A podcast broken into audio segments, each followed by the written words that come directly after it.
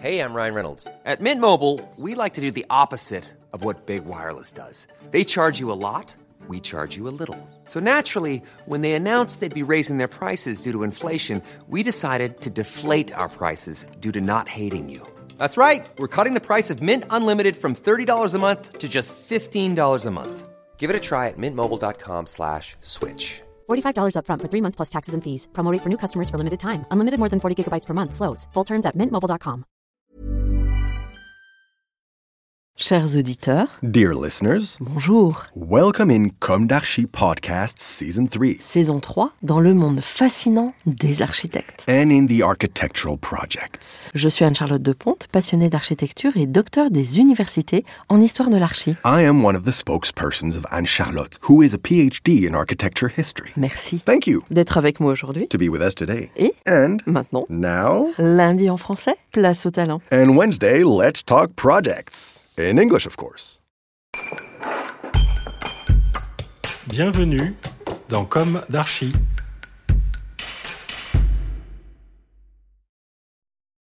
Chers auditeurs, ravi de vous retrouver aujourd'hui en compagnie de Thomas Richet et Vincent Côté. Bonjour Thomas, bonjour Vincent. Bonjour. Charlotte. Bienvenue dans Comme d'Archi. Vous êtes architecte, urbaniste, paysagiste et à la tête de l'emblématique agence Richer et Associés. Votre approche à l'agence se définit comme contextuelle et globale. D'ailleurs, vous touchez quatre grands champs d'intervention les bâtiments, bien sûr, la ville et les quartiers, les espaces publics et les paysages, les transports. À ce sujet, vous venez de livrer une ligne de tramway fort importante dans le paysage du Grand Paris, la ligne Paris-Orly. Vous vous définissez aussi avec les chiffres 35, 100, 24. Vous allez me dire si c'est toujours euh, d'actualité. Donc 35 ans de pratique ardente, 100 collaborateurs, 24e Société d'architecture française, classement 2020 du magazine DA. Mais ce chiffre a sans doute changé parce que ça vient, le nouveau classement vient de sortir. Absolument. Quel est le verdict? Absolument, oui. Le dernier classement dit 18. Ah, Sauf donc, erreur. vous, hein, donc vous avez gagné 6 places. Six places, oui, oui, oui. Et puis les autres chiffres, évidemment, il y en a qui changent. hein. Les 35 ans, on doit en être à 37 en vrai aujourd'hui. On est Ouais. plus 100, on est 115 au dernier pointage. Et voilà, donc la, Euh, Voilà. la vie, la vie va. On va commencer par le début. Quels sont vos parcours respectifs? Quelles ont été vos jeunesses respectives Où s'est ancrée votre envie d'architecture? Et quelles ont été vos études? On commence par vous, Thomas Allez, j'attaque. Alors, envie d'architecture, c'est quelque chose qui est apparu, je devais avoir, je sais pas, euh, 20 ans, oui. Euh, J'étais en école d'ingénieur parce que c'était euh, le chemin familial tracé et je me suis dit, bon, mais voilà, c'est bien, mais qu'est-ce que j'ai envie de faire? Et il m'a semblé que l'architecture, euh, c'était quelque chose où je pouvais répondre à mon envie de voir ce que je fais. C'est un métier où on fait ce qu'on voit, donc on voit ce qu'on fait. Et puis, eh ben, je me suis rendu compte que je ne m'étais pas trompé euh, au fur et à mesure des années. Ça ressemblait à ce que je pouvais imaginer, même si ce n'était pas tout à fait la même chose, mais c'est pas grave. En tout cas, j'en ai été ravi euh, de façon tout à fait continue pendant des décennies. Mhm. Et donc Vincent, Ah ben moi, euh, tout autre chose, euh, puisque tout a commencé euh, dans le grand jardin qui avait des allures de parc de mes grands-parents, qui étaient passionnés de, jardinage. Et ben, en fait, j'ai eu cette chance de tout petit de vivre dehors, au milieu de, cette nature, avec toutes les, composantes d'une espèce d'Éden. une nature euh, de l'île de France Exactement, ouais, euh, quelque part en banlieue, en Île-de-France. Donc j'ai eu cette chance-là, et puis j'ai eu cette chance aussi euh, de pouvoir euh, derrière tout simplement m'organiser ce parcours et ce monde qui était à moi avec d'abord une première étape marquante qui a été l'école d'horticulture de la ville de Paris, l'école du Breuil, où j'ai fait mes, mes études parce que j'avais un chemin un peu tracé avec cette expérience-là. Et puis j'ai eu une rencontre marquante, c'est euh, Lucienne Taillette-Collin, qui était une des fondatrices de l'école du paysage euh, de Versailles, qui m'a euh, entraîné dans le projet de paysage, dans la démarche du paysagiste. et où, euh, à ses côtés, j'ai pu justement apprendre à regarder, à comprendre, à analyser et, et donc basculer dans une autre, une autre histoire. Bon. Voilà, du jardin au projet urbain. Thomas, vous souhaitez peut-être compléter sur vos études? Oui, ben donc je suis euh, inscrit, euh, après avoir bouclé mon école, en- à ce qui s'appelait à l'époque UP1, euh, qui doit s'appeler, enfin qui est à Marne-la-Vallée aujourd'hui, euh, avec, je me souviens du, du grand étonnement de basculer dans un monde euh, très flou et dans lequel voilà, je n'arrivais pas à faire dire aux étudiants où il y avait, euh, qui étaient dans deux écoles, où il y en avait peut-être même trois euh, physiquement aux beaux-arts, quelle était la spécificité de leurs écoles. Impossible d'avoir plus d'informations que « Oh mais non, mais là où je suis, c'est bien, viens ». Bon, oh, Mais Marne-la-Vallée, c'était l'école du territoire déjà? Non. Ah, en ce temps-là, c'était UP1. UP1, en Ouais. fait, c'était euh, une école qui était orientée pratique professionnelle. Ça, je l'ai compris après. Et il se trouve que je suis tombé sur quelque chose dans lequel je me suis retrouvé. C'était une école où, par exemple, une des règles était qu'on dessinait sur calque. C'est en cela que ça avait déjà un rapport avec une pratique professionnelle où on produisait euh, à l'encre noire sur du calque de façon à ce que ça puisse se reproduire en héliographie quand d'autres, euh, je l'imagine en fait parce que j'ai jamais vraiment constaté, mais travaillaient encore en lavis sur du canson et dessinaient pas vraiment la même chose. Mhm. Ouais. Alors on était en 78, je pense. Ouais. Oui. Bon, donc, Oui, la sortie du système Beaux-Arts euh, était progressive. Elle était progressive. Il y avait encore, Ouais. il y en a certaines écoles qui s'appelaient quand même unité pédagogique parce que Mhm. visiblement école c'est un mot trop simple. euh, en participaient encore et puis d'autres non correspondaient à des fondations 68. en gros. Alors, comment vous avez commencé respectivement vos activités? Votre premier projet, Thomas, vous vous en souvenez? Euh, Peut-être que vous grattiez en agence Alors j'ai peu gratté en Ouais. agence. Oui. Mais euh, maintenant, très vite, je me suis placé dans une perspective de d'exercice, euh, j'allais dire en premier rang, en responsabilité, et je me suis associé avec Bertrand Dubus et Édouard François. Et puis, on a commencé à travailler des projets de logement. Bon, ben, le premier projet de mémoire était dans le 13e, rue d'Henrémy. Et puis voilà, il s'est raisonnablement enchaîné sans trop de trous dans le planning, jusqu'à une livraison euh, dans les deux ans, je pense. Mhm. Et vous êtes restés associés tous les trois pendant longtemps? Alors, Édouard, au bout de cinq ans, je pense, euh, Forte personnalité forte personnalité, a trouvé la posture très ancrée dans le réel, euh, comme ne lui convenant pas tout à fait. Et donc, il est, il est parti vivre sa vie euh, que, voilà, dont tout le monde a entendu parler. Tant mieux pour lui, très bien.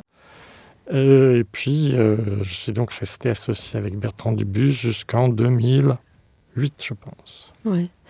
Oui, donc euh, une longue collaboration. Une longue collaboration, tout à fait. Et peut-être que vous, vous pouvez expliquer un petit votre séparation ou non? Oui, en quelques mots. Euh, Ça fait partie de la vie des agences. Ça fait partie de la vie des agences. C'est étonnamment proche de vie de couple parce que c'est des vies où on partage beaucoup et puis euh, et puis il y a des moments où les, les chemins se séparent. Bon, moi j'avais très vite j'avais posé une, euh, une orientation internationale. Ça m'amusait euh, de ne pas travailler qu'en France. Il y a eu de grandes aventures asiatiques entre Singapour, l'ouverture d'une agence en Malaisie. Bon, et puis le constat vers, je sais pas quoi, 2006 par là, était qu'il y avait un écart important et que euh, des contributions complètement différentes au fonctionnement euh, de l'agence commune et que euh, voilà, c'était plus des bases équitables et qu'il fallait les réviser. Et puis, et puis euh, voilà. Je me souviens du jour où euh, un confrère qu'on connaissait tous les deux m'avait dit Mais tu sais, au point où vous en êtes, il faut vous séparer. Alors moi, ça me Vous ne l'aviez pas envisagé? Non, non, Ouais. non. Moi, il me semblait que voilà, on était dans une logique. euh, Oui. On devait pouvoir trouver une logique de, de réinstallation d'une association. Bon, mais il me l'a dit, donc j'ai réfléchi et effectivement, c'était ça qu'il fallait faire. Ouais. Voilà. Voilà. Et finalement, euh, vous êtes reparti? Ah bah oui. Comme- alors je suis Ou vous oui, avez oui, continué J'ai continué, Oui. tout à fait. hein. Oui, oui. Je dirais que physiquement et juridiquement, euh, j'ai racheté ses parts et poursuivi euh, la même société euh, Mhm. qu'a rejointe Vincent quelques temps après. Et vous aviez combien d'employés à ce moment-là? Euh, Déjà une bonne. Une quarantaine, je oui, pense. vous étiez déjà. très installé. Vincent, alors comment vos premières armes Mes dans premières le, armes. dans le milieu professionnel? Bah écoutez, moi c'est 20 ans après. 20 ans après, ben moi je, je suis sorti euh, de l'école du paysage de Versailles après avoir eu euh, des rencontres euh, très marquantes avec Michel Corajou, Olivier Philippe, qui m'avaient entraîné dans une autre démarche, une démarche beaucoup plus grande, beaucoup plus complexe, beaucoup plus riche que la simple démarche de paysage que j'avais acquise au début et qui je suis sorti de cette école et j'ai tout de suite fait le choix de rejoindre une agence d'architecture euh, donc du bus Richer avec ce souhait euh, de mêler euh, intimement l'architecture, l'urbanisme et le paysage. Donc voilà, je me suis euh, éloigné de mes euh, volontairement et avec ce souhait surtout de poursuivre quelque chose que j'avais euh, commencé avec Olivier Philippe notamment euh, à l'école euh, en quatrième année sur euh, cette place des infrastructures euh, et le paysage, et notamment comment on les installait, comment on les acceptait, et comment on les regardait différemment. Voilà. Alexandre Chemetov fait déjà tout un travail dans les années 80 qui m'avait euh, très intéressé, et les paysagistes s'étaient saisis de ces questions-là, non pas dans une forme contemplative seulement, mais aussi dans une forme de comment on peut l'installer de manière concrète, de manière efficace dans la ville. Voilà. Alors on glisse justement vers le projet. Finalement, Vincent, vos projets sont ancrés dans la production de l'agence. Mhm, complètement. Est-ce que euh, vous pouvez tous les deux nous raconter l'histoire de ces projets? Alors oui, quelques repères dans l'aventure. On a mentionné le premier bâtiment qui est un bâtiment de logement euh, dans Oui. Paris tout simple. Il y a eu en même temps, je l'ai dit, un, un attrait pour l'international et puis pour l'échelle de, la ville, hein, échelle urbaine. Donc il y a eu quelques études urbaines du projet urbain qui a toujours été une échelle tout à fait importante. Et puis il y a eu euh, deux grandes évolutions euh, assez parallèles. Il y a eu euh, le fil asiatique hein, qui a été tiré avec d'abord une scénographie d'expo internationale en Corée, qui a été sur concours, qui avait été gagnée en 93, qui en fait a permis de faire avancer une candidature à l'ambassade de France à Singapour quelques mois après, un concours qui a été gagné, et puis donc euh, des passages réguliers par Singapour où il y avait des grues partout partenariat avec un architecte singapourien. Mm. Et puis, euh, voilà, là où il devait y avoir deux grues sur tout Paris euh, dans ces années-là, hein, 95, hein, le, constat d'une activité euh, trépidante sur le champ euh, de l'architecture en Asie du Sud-Est et l'idée que ça mérite d'aller regarder de plus près. Et puis après deux, trois voyages exploratoires, euh, l'identification de la Malaisie et l'installation d'une agence à Kuala Lumpur euh, qui a commencé par travailler sur quelques projets de réhabilitation de tours, qui était un sujet qui intéressait pas beaucoup les architectes en place, parce que pourquoi fatiguer à réhabiliter quand on peut faire du neuf, euh, être appelé à dessiner du neuf facilement. Et puis, euh, crise de 98 où les deux projets se sont arrêtés en 15 jours, et rebond sur activité d'urbanisme, sur lequel il y avait un grand projet de ville nouvelle, auquel on a été associé au moment où je terminais la conception de l'aménagement de la ZAC Vaugirard à Paris, face à un client, ça c'était, je tiens d'une réunion tout à fait étonnante, où une malaise euh, dans sa robe rose euh, brandissait euh, le bouquin de Krier sur architecture urbaine en expliquant à des Américains que oui, oui, oui, oui, la forme urbaine se dessinait. Et euh, les Américains disant mais non, mais non, market forces will determine the shape of the buildings. Et voilà, donc le grand plaisir de savoir répondre à, à un client qui avait une demande qui était très particulière localement. Bon. Mhm. Et puis qui a abouti à la commande de l'hôtel de ville de la ville nouvelle, qui a dû être livré, j'imagine, au début des années 2000. Donc ça, c'était toute cette filière euh, asiatique.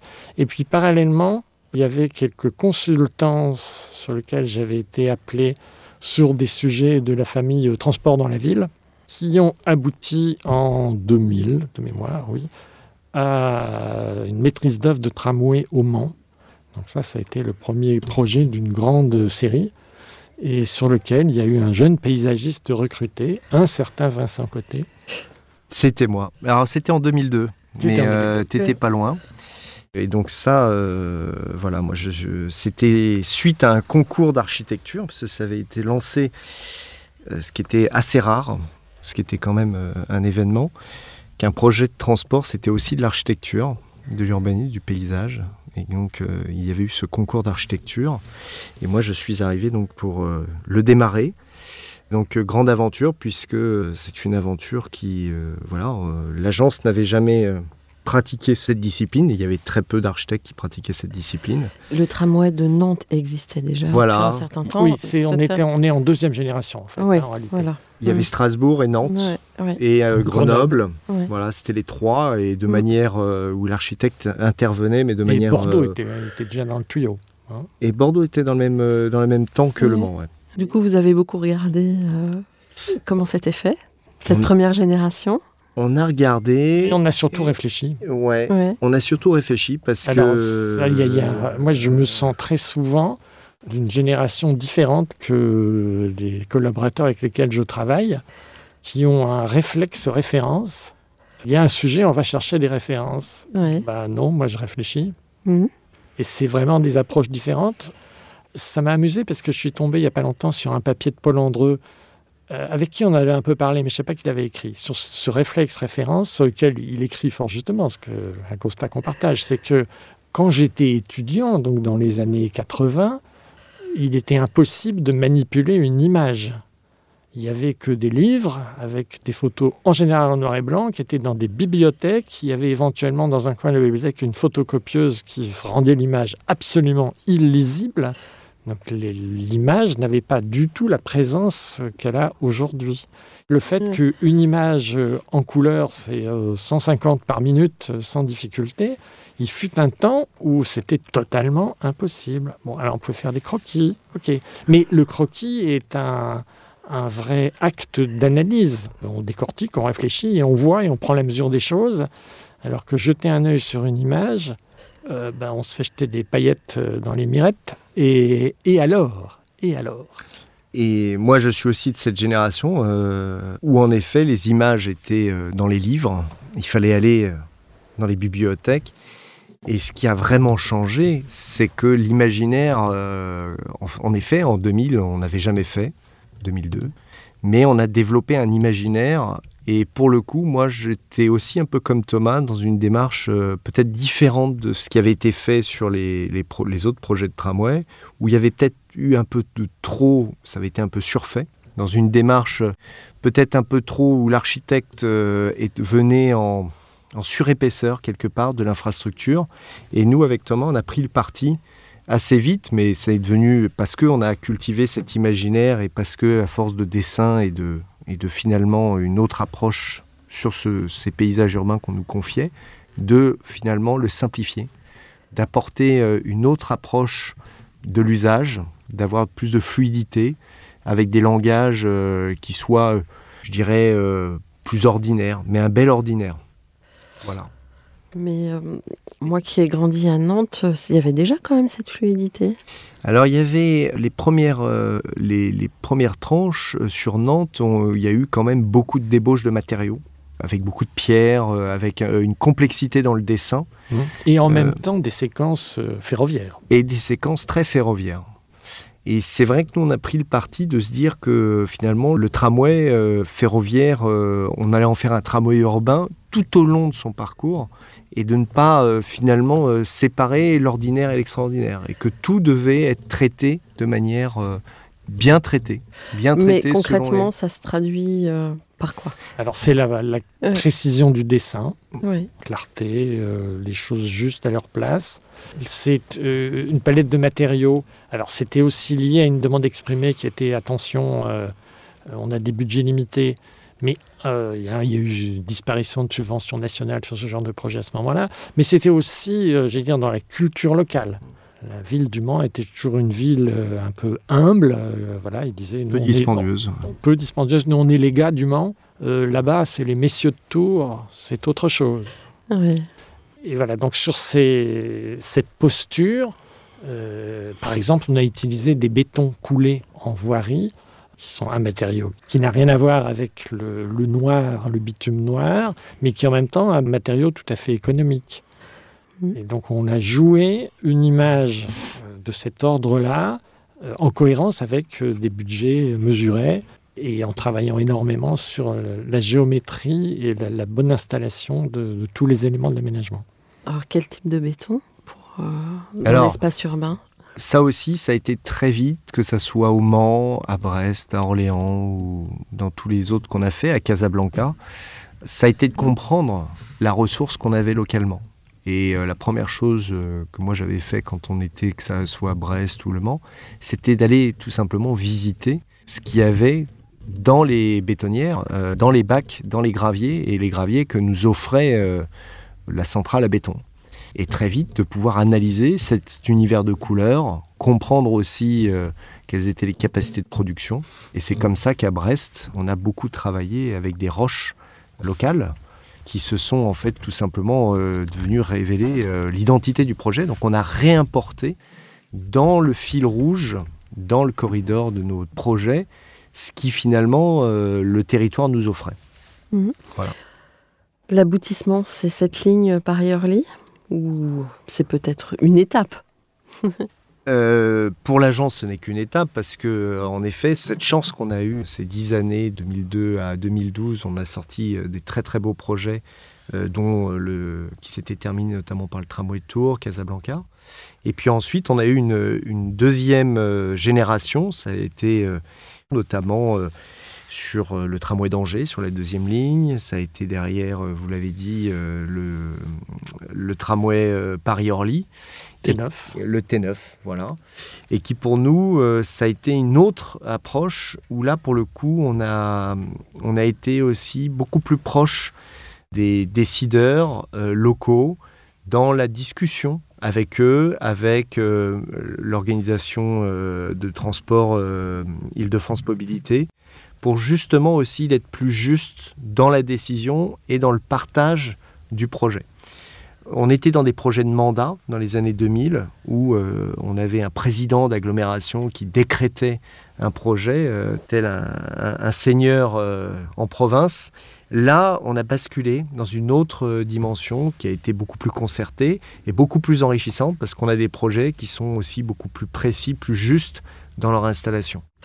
Mais peut-être un peu plus complexe parce que j'imagine qu'il fallait tenir compte voilà. de chaque euh, ville. Exactement. Donc mmh. c'est et c'est là où on a continué à poursuivre l'idée que euh, ce projet, l'architecture, l'urbanisme, le paysage nous apporte cette dimension XS-XL de passer dans les échelles, l'emboîtement des échelles. Donc ça, ça nous a permis d'apporter la bonne outillage dans cette discussion élargie, mais surtout de permettre de créer les conditions où l'identité de ligne existe, l'identité du réseau, l'identité des séquences, des villes, des communes, et puis l'identité des lieux, parce que ça nous semblait important de ne pas gommer ces situations euh, là où les gens vivent vraiment et s'identifient.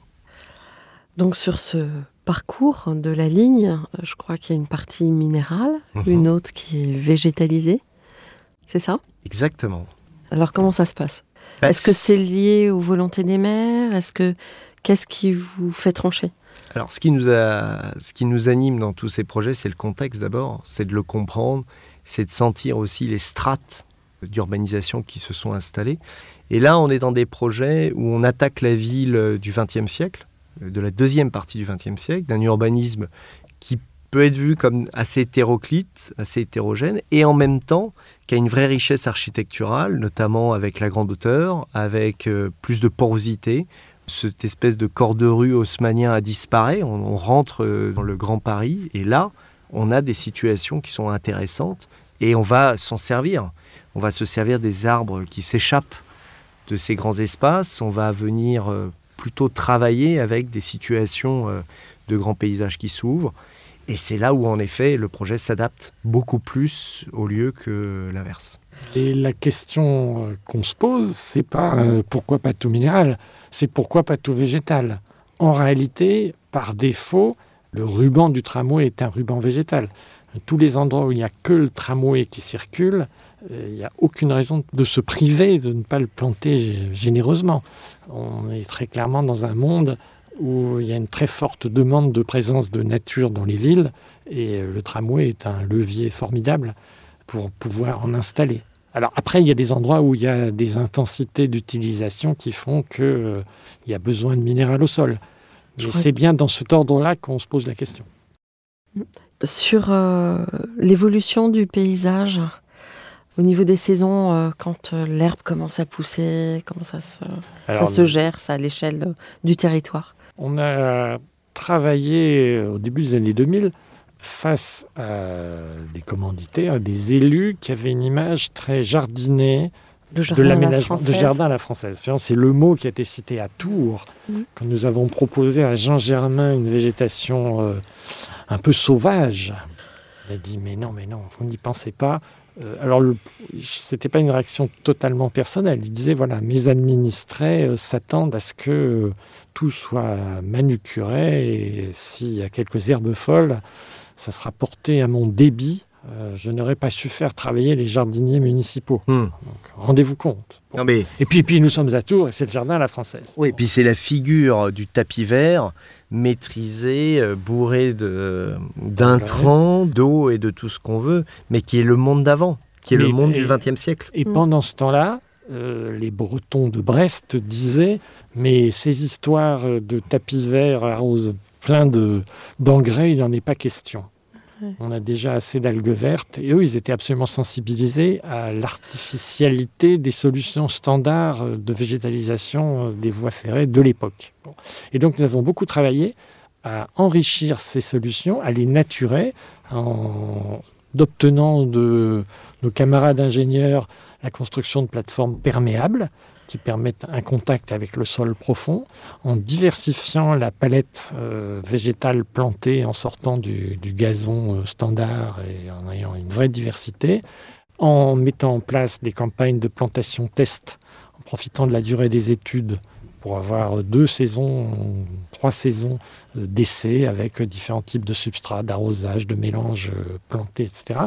Et faire fortement progresser euh, la naturalité des rubans verts des tramways.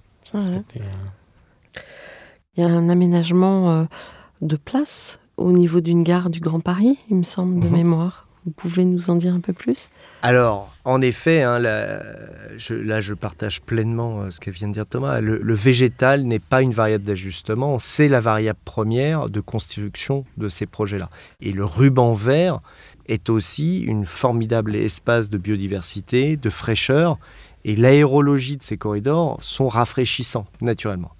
En même temps, tout n'est pas écologie dans un projet.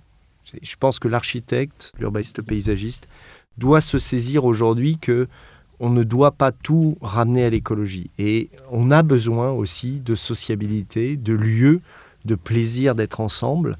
Et pour ça, il faut refabriquer des grandes places des places majeures où on est fier de pouvoir euh, avoir euh, ces lieux de se retrouver.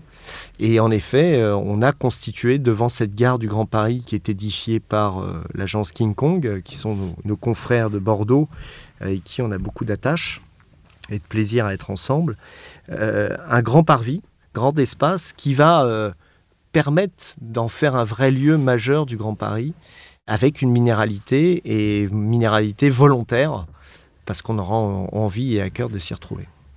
Et euh, l'approche à Orly, comment les choses euh, se passent quand on arrive euh, en bout de ligne? Alors, ce tramway, en effet, c'est un, projet qui derrière se fait par séquence. Et l'une des questions, c'est à un moment donné comment on arrive, comment on s'arrête dans ce centre-ville d'Orly? Orly a, a connu une urbanisation des grands ensembles avec des projets de renouvellement urbain euh, très intenses euh, ces 20 dernières années. Et donc, le tramway, c'est une forme de parachèvement de cette politique de la ville, menée par des équipes municipales très courageuses dans cette transformation, à la fois une transformation de l'acceptation et en même temps de pouvoir remixer, réinventer des formes urbaines qui soient compatibles avec ces grandes hauteurs. Et là, le tramway, il vient s'immiscer jusqu'à un terminus qui est le centre-ville euh, avec la place Gaston Viens, qui a été le, maire précédent de justement de cette transformation urbaine. Et là, il fallait modestement venir euh, s'installer comme sur une place de village, euh, de manière, je dirais, humble, voilà, dans un espace ordinaire. Et je pense qu'on a réussi le pari parce qu'il y a une vraie appropriation et c'est un lieu qui, je pense, les Orlysiens en sont très fiers. Un sacré parcours initiatique, tout ça. Vous avez encore ce type de projet d'aménagement dans le futur de l'agence, de prévu? Alors, il y a le petit frère de T9 qui s'appelle T10, qui Mm. est en chantier. Il y a aussi Le des tronçons, T7. de, il y a du T7 qui, lui, n'est pas encore en chantier, mais qui, est- voilà, dont les études se prolongent. Il y a du T13 euh, sur les tables. Et puis, il y a aussi quelques projets euh, dans cette euh, logique du tramway à la française qui nous amène à voyager. On a un sujet en construction à Liège, on a un sujet en étude à Genève, un autre en baie de Rio, sur la commune de Niteroi, bon, qui n'est pas le site le plus désagréable à aller Mhm. visiter et sur lequel réfléchir. Donc il y a, oui, oui, il y a euh, de l'activité sur ce thème qui se poursuit. Bon. Alors, sur les projets bâtiments, Alors, il y a un, un pan important de l'activité euh, bâtiment de l'agence euh, qui reste, j'allais dire, dans le monde des transports, avec euh, trois gares du Grand Paris Express, le prolongement de la ligne 11 et quatre stations de la ligne 3 de Toulouse. Donc une activité sur gares et stations de métro qui est dans des phases euh, différentes. On est en étude à Toulouse, mais on est en, en chantier à Paris, sur les trois gares du Grand Paris Express, vous pouvez nous les citer? Qui sont celles de Champigny-Centre, de Brivilliers-Champigny et de Massy-Palaiseau. Là, on est dans cette phase euh, où on a dessiné, redessiné, euh, beaucoup réfléchi. Et puis voilà, donc il y a des, des volumes qu'on connaît par cœur. Et puis, clac, un beau jour, on les voit là. Ouais. En vrai, dans l'odeur du béton. Ça y est. Et, et oui, c'est bien ce que j'imaginais. Et oui, je me suis dit qu'il y allait avoir euh, du soleil euh, les beaux jours d'hiver. Et il y est, là, sur le quai, euh, à Brévilliers-Champigny, il y aura du soleil les jours d'hiver. Bon, belle histoire. Et euh, en dehors des gares En Des- dehors des gares. Des flux. Alors, dans les, les bâtiments qui ont marqué, je dirais que voilà, les, les emblématiques récents, les trois premiers auxquels je pense sont le Centre des congrès du Havre, qui a été livré euh, il y a déjà quelques années en fait, mais qui est un bâtiment qui réhabite euh, des halles qui stockaient le café hein, le long d'un bassin, euh, et dans lequel euh, on a tranché pour installer euh, les, les grandes salles du Palais des Congrès Mhm. et les nefs euh, d'origine devenant lieu d'exposition. Oui. Euh, Il y a, avec Paul Andreu, qui a été une période importante de l'agence de partenariat pendant 10 ans, hein, 2008-2018, oui, Ouais. qui a été donc le- la cité municipale de Bordeaux, Mhm. et puis l'opéra de Jinan en Chine, hein, qui est capitale du Shandong, entre Pékin et Shanghai, où euh, voilà, après euh, quelques années de calme, euh, je suis reparti euh, sur du long courrier asiatique. Vous continuez vos, vos candidatures, marché Absolument. public. Finalement, vous avez un- une activité qui est essentiellement en marché public? Alors, on a quelques clients privés. Par exemple, euh, à Vitry, on a déposé avec Link City un permis de construire pour 30 000 m2 de bureaux. Ça, c'est du privé. Oui. Euh, alors après, le, le privé aujourd'hui, c'est, enfin voilà, l'interaction publique-privée, elle est, euh, elle est forte. C'est du privé, mais dans le cadre d'un appel à projet Inventons la métropole du Grand Paris. Donc il y a- du public autour, bien évidemment. Au-delà de, cette question euh, de faire des bâtiments, l'agence, après cette aventure des transports, elle s'est diversifiée. Elle a développé des démarches euh, très ouvertes et, surtout euh, plurielles, sur lesquelles aujourd'hui on a pu, depuis plusieurs années, avec cette aventure des transports, on a posé notre regard euh, sur les autres infrastructures, et notamment celle des autoroutes, qui a été pour euh, Thomas et moi euh, une vraie prise de conscience de l'urgence sanitaire et climatique dans lesquelles les villes devaient se transformer, et notamment sur le fait que on s'est rendu compte que 80% des gens se déplaçaient aujourd'hui et encore en voiture, que euh, une urgence sanitaire était en place et que surtout on ne pourrait pas continuer à utiliser ces infrastructures qui sont très coûteuses, très polluantes et où l'autosolisme euh, devait changer. Et c'est à ce titre que voilà, on avait gagné la consultation, euh, on faisait partie d'une des quatre équipes à gagner la consultation internationale des routes du futur. On a euh, continué, prolongé notre réflexion et avec cette ligne de conduite où l'autoroute est- l'autoroute urbaine est un oxymore et donc il faut réfléchir pour nous, mais surtout pour nos enfants, comment on va transformer demain euh, les villes par l'architecture, l'urbanisme, le paysage, euh, vers euh, des systèmes de déplacement où la- où l'autoroute urbaine sera transformée et réinscrite dans les réseaux de transport en commun. C'est donc un des champs d'activité. On a été lauréat de la transformation de la porte de la chapelle que nous menons activement pour réussir une première transformation et ce dès 2024 pour l'arrivée euh, de l'Arena et pour être prêt pour les Jeux Olympiques aux côtés euh, de la ville de Paris. Et puis on travaille aussi sur un certain nombre de, projets de transformation, transformation portuaire sur le port du Havre où on nous a confié une mission sur l'île de la Citadelle qui est la très grande île qui est l'interface entre le port et, la ville où là euh, les équipes d'Édouard Philippe nous ont confié la mission de regarder une transformation progressive de ces espaces. Et de la même façon, voilà un certain nombre d'autres euh, de, projets sur la RD7 dans les Hauts-de-Seine où la- le, département des Hauts-de-Seine transforme ses berges et on nous a confié un grand tronçon euh, de la même façon pour euh, recréer une autre urbanité. Est-ce que c'est un petit peu euh, dans l'esprit de ce que vous avez fait tout près de votre agence, euh, rue du Faubourg Saint-Antoine? Alors pleinement, c'est euh, que ça soit euh, les 500 mètres, allez 500 mètres peut-être, un kilomètre presque, euh, du Faubourg Saint-Antoine, où on a pris beaucoup de plaisir à redessiner avec les ingrédients qu'Alphand nous a laissés dans ses précieux livres, où on a redessiné cette rue de 18 mètres de large dans lequel on est sur l'axe de mobilité parisien entre le bois de Vincennes et la porte Maillot. Donc c'est un axe stratégique, notamment de déplacement euh, décarboné pour le vélo. Donc c'était dans le mandat précédent de- d'Anne Hidalgo et euh, on a accompagné euh, Christophe Nadjowski à justement sur ce tronçon qui est le plus étroit de l'axe à installer à la fois les bus, les vélos, installer aussi un autre dessin de ce qu'est Paris et avec des trottoirs amples, généreux. Un seul regret, euh, c'est qu'on n'ait pas pu apporter une vraie nature rafraîchissante sur ce corridor qui est très sec, pour une raison simple, c'est qu'on a un métro et une voûte qui sont en dessous euh, d'une nature euh, qui n'aime pas l'humidité. Donc on a un perméabilité, mais on est très fier du résultat et de son usage parce que ça marche très bien.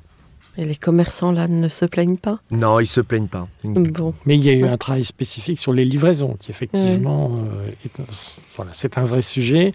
Et c'est un sujet qui devient de plus en plus important parce qu'il y a des boutiques qui sont de plus en plus des espèces de vitrines complémentaires au site web pour à la fin vendre sur Internet. oui. Mais quand même, euh, voilà, avec livraison par la boutique. Mais le dessin euh, final est, très respectueux du lieu et en même temps permet ces nouvelles pratiques et avec une vraie mixité euh, de, entre voilà, le piéton et toutes les autres formes de mobilité. On est- D'accord.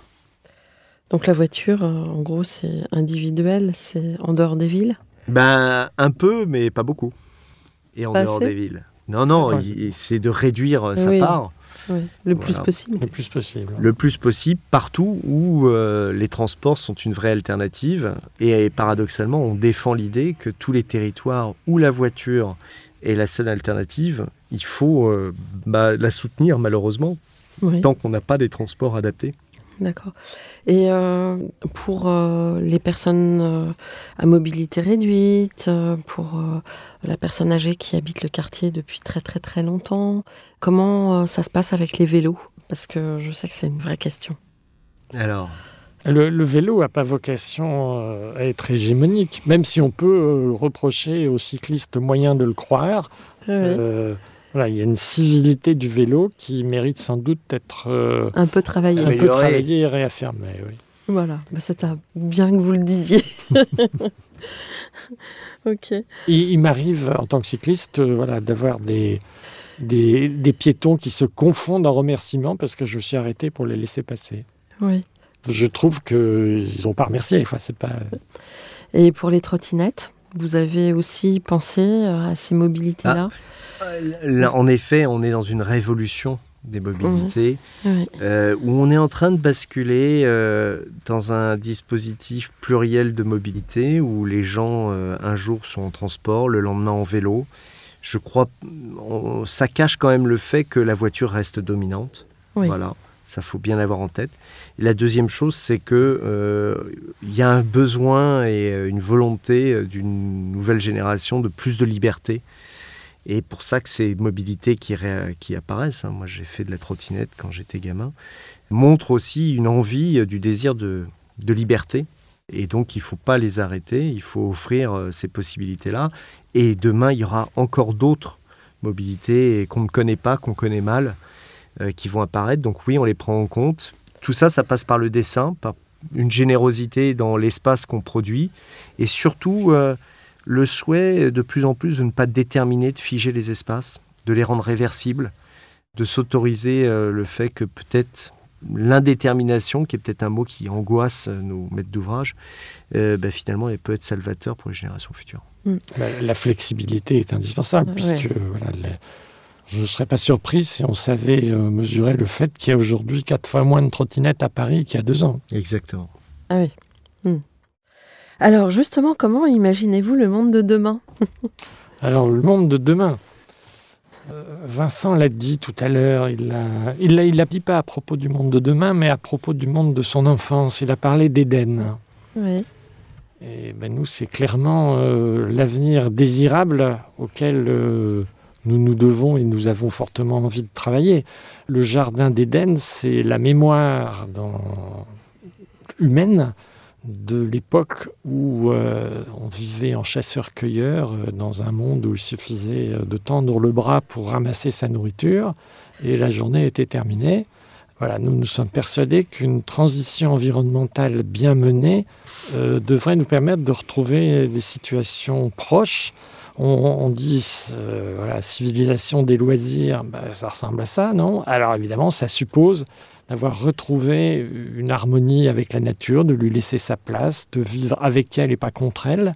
Mais là, il y a un très grand champ de travail qui nous semble euh, un but formidable. Retrouver le jardin d'Éden.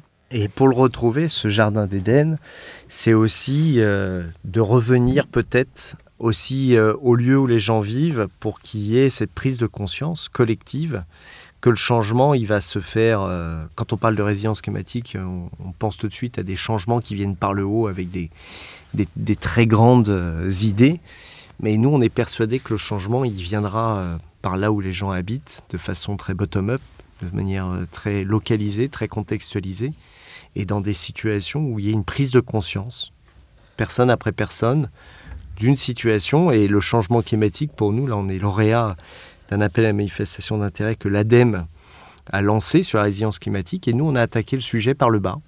Et on l'a appelé rue commune, parce qu'on pense que la bonne échelle d'appropriation de ces questions-là, de ce changement, de ce jardin d'Éden qu'il faut réinventer, se fait dans la rue, se fait même pas à l'échelle du quartier, et se fait avec les habitants, là, à l'instant T, et de manière progressive, en leur proposant la plus petite échelle de transformation, bah, de la mener, puis de la reproduire si ça marche, et un peu comme une espèce de, de contamination, puisque c'est voilà, d'une approche virale de notre métier, Un bon virus. un bon virus, on puisse déployer, redéployer euh, finalement euh, cet univers dans lequel une sociabilité, voilà, et un environnement, donc une transition pour moi sociétale et environnementale, les deux vont de pair, puissent venir se déployer euh, de manière plus Vous, large. vous pouvez nous citer des exemples parce que là j'ai eu un petit commentaire sur notre page Instagram en disant que les architectes euh, parlaient de leurs idées et que ça s'évaporait comme des mantras. Enfin, j'ai eu un... voilà. Et du coup, comment vous pourriez l'illustrer ça, ce que vous venez de dire? Euh, sur la rue commune, il y a des dispositions de règles d'usage d'abord. Hein, euh, un peu moins de place à la voiture, ça permet de libérer beaucoup de choses, de donner plus d'espace aux piétons ou de partager des espaces piétons-vélos. Ça recroise, euh, ça suppose une civilité euh, des, mobiles les plus rapides. et, et, puis il y a la présence de la nature, qui est un élément tout à fait important. On peut planter beaucoup plus que ce qu'on fait aujourd'hui. On peut utiliser les eaux pluviales qui aujourd'hui sont envoyées à l'égout ne viennent plus euh, nourrir euh, et féconder euh, les sols dans les rues pour retrouver, c'est une vraie dimension naturelle, avec un bénéfice, je veux dire, de ressenti. Hein, c'est toute l'idée de la, biophilie et du besoin de chacun d'entre nous d'avoir un rapport avec de, de, la nature du végétal, mais c'est aussi des effets de lutte contre les îlots de chaleur, fabriquer des îlots de fraîcheur dans les rues, et puis de biodiversité.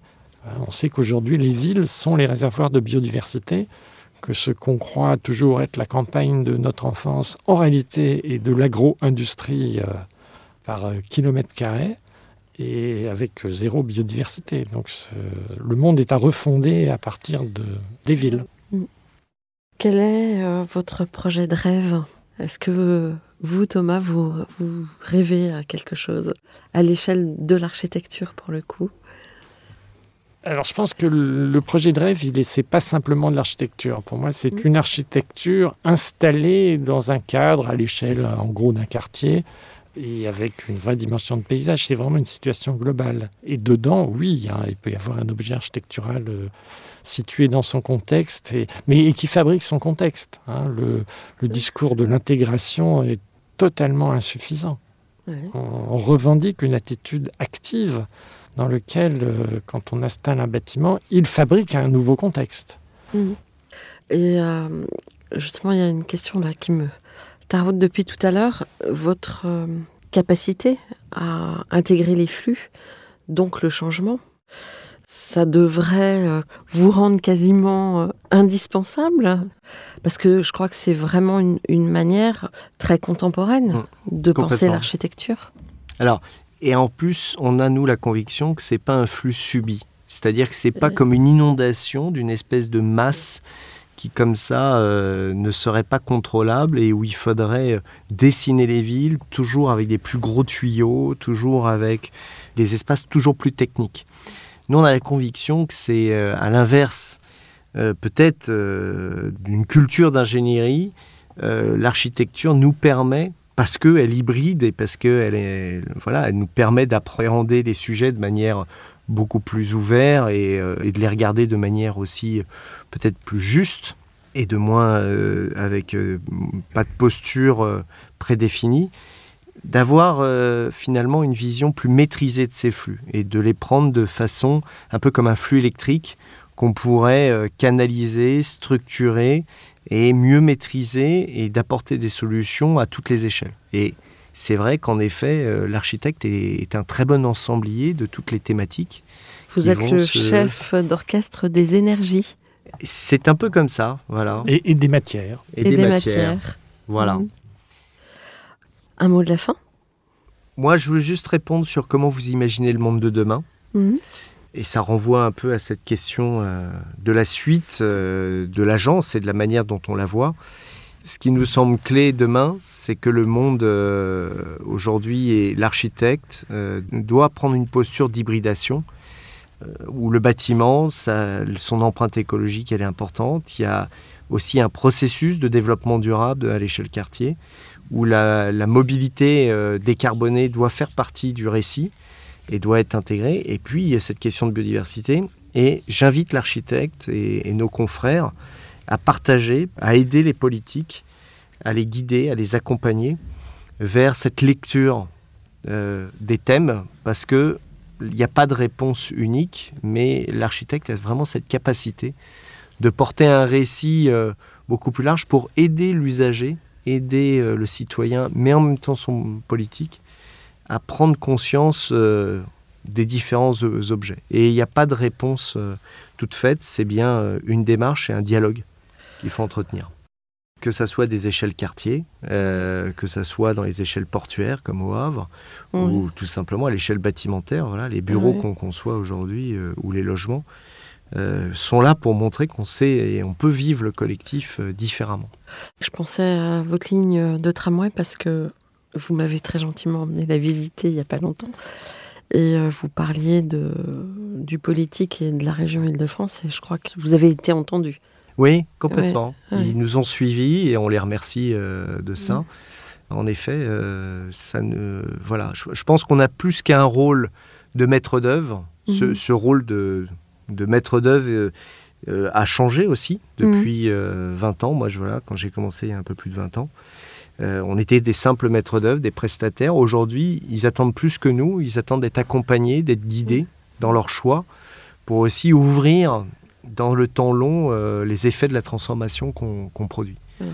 Et aussi cet exemple pour dire que à l'échelle d'un territoire assez vaste, avec euh, toute cette mosaïque à la fois dans les couleurs politiques, dans la forme euh, et dans la mémoire euh, de ces villes successives, bah, vous arrivez finalement à mettre les gens d'accord. Et de faire un tout, Ouais. de faire un tout, mais en, en respectant les, Mm. les points de vue, les diversités, les situations de contexte euh, qui nous précèdent et qui suivront. Bah, chapeau. Beau travail.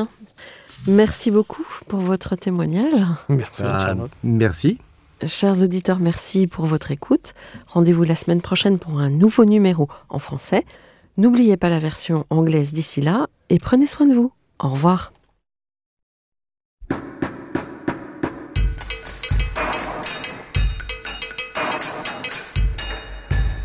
Chers auditeurs, merci pour votre écoute. Merci à Julien Rebourg, réalisateur, qui nous accompagne sur la partie son. N'oubliez pas de retrouver nos sujets en avant-première sur Instagram à l'adresse at. Si vous aimez ce podcast, favorisez sa diffusion en lui donnant 5 étoiles sur Apple Podcast, plus un petit commentaire, ou sur votre plateforme de podcast favorite. Et surtout, abonnez-vous pour écouter tous nos épisodes gratuitement. À bientôt et d'ici là, prenez soin de vous.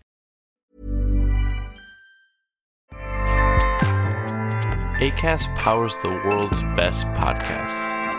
Here's a show that we recommend.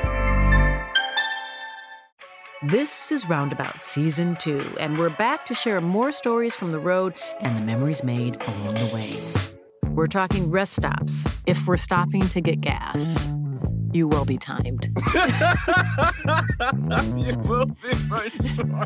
Misguided plans, I grew up in the city, so I have like, you know, a healthy fear of real extreme darkness. this was like wilderness. a lot of laughs, Y'all weird, but you, yeah, you, you were different. Like you were real different, bro. I can't really put my finger on it. and so much more. Just goes to show that unexpected things sometimes are the best when it comes to a road trip. Roundabout Season 2, presented by Nissan, is live now with new episodes rolling out every Thursday. Listen and subscribe wherever you get your podcasts.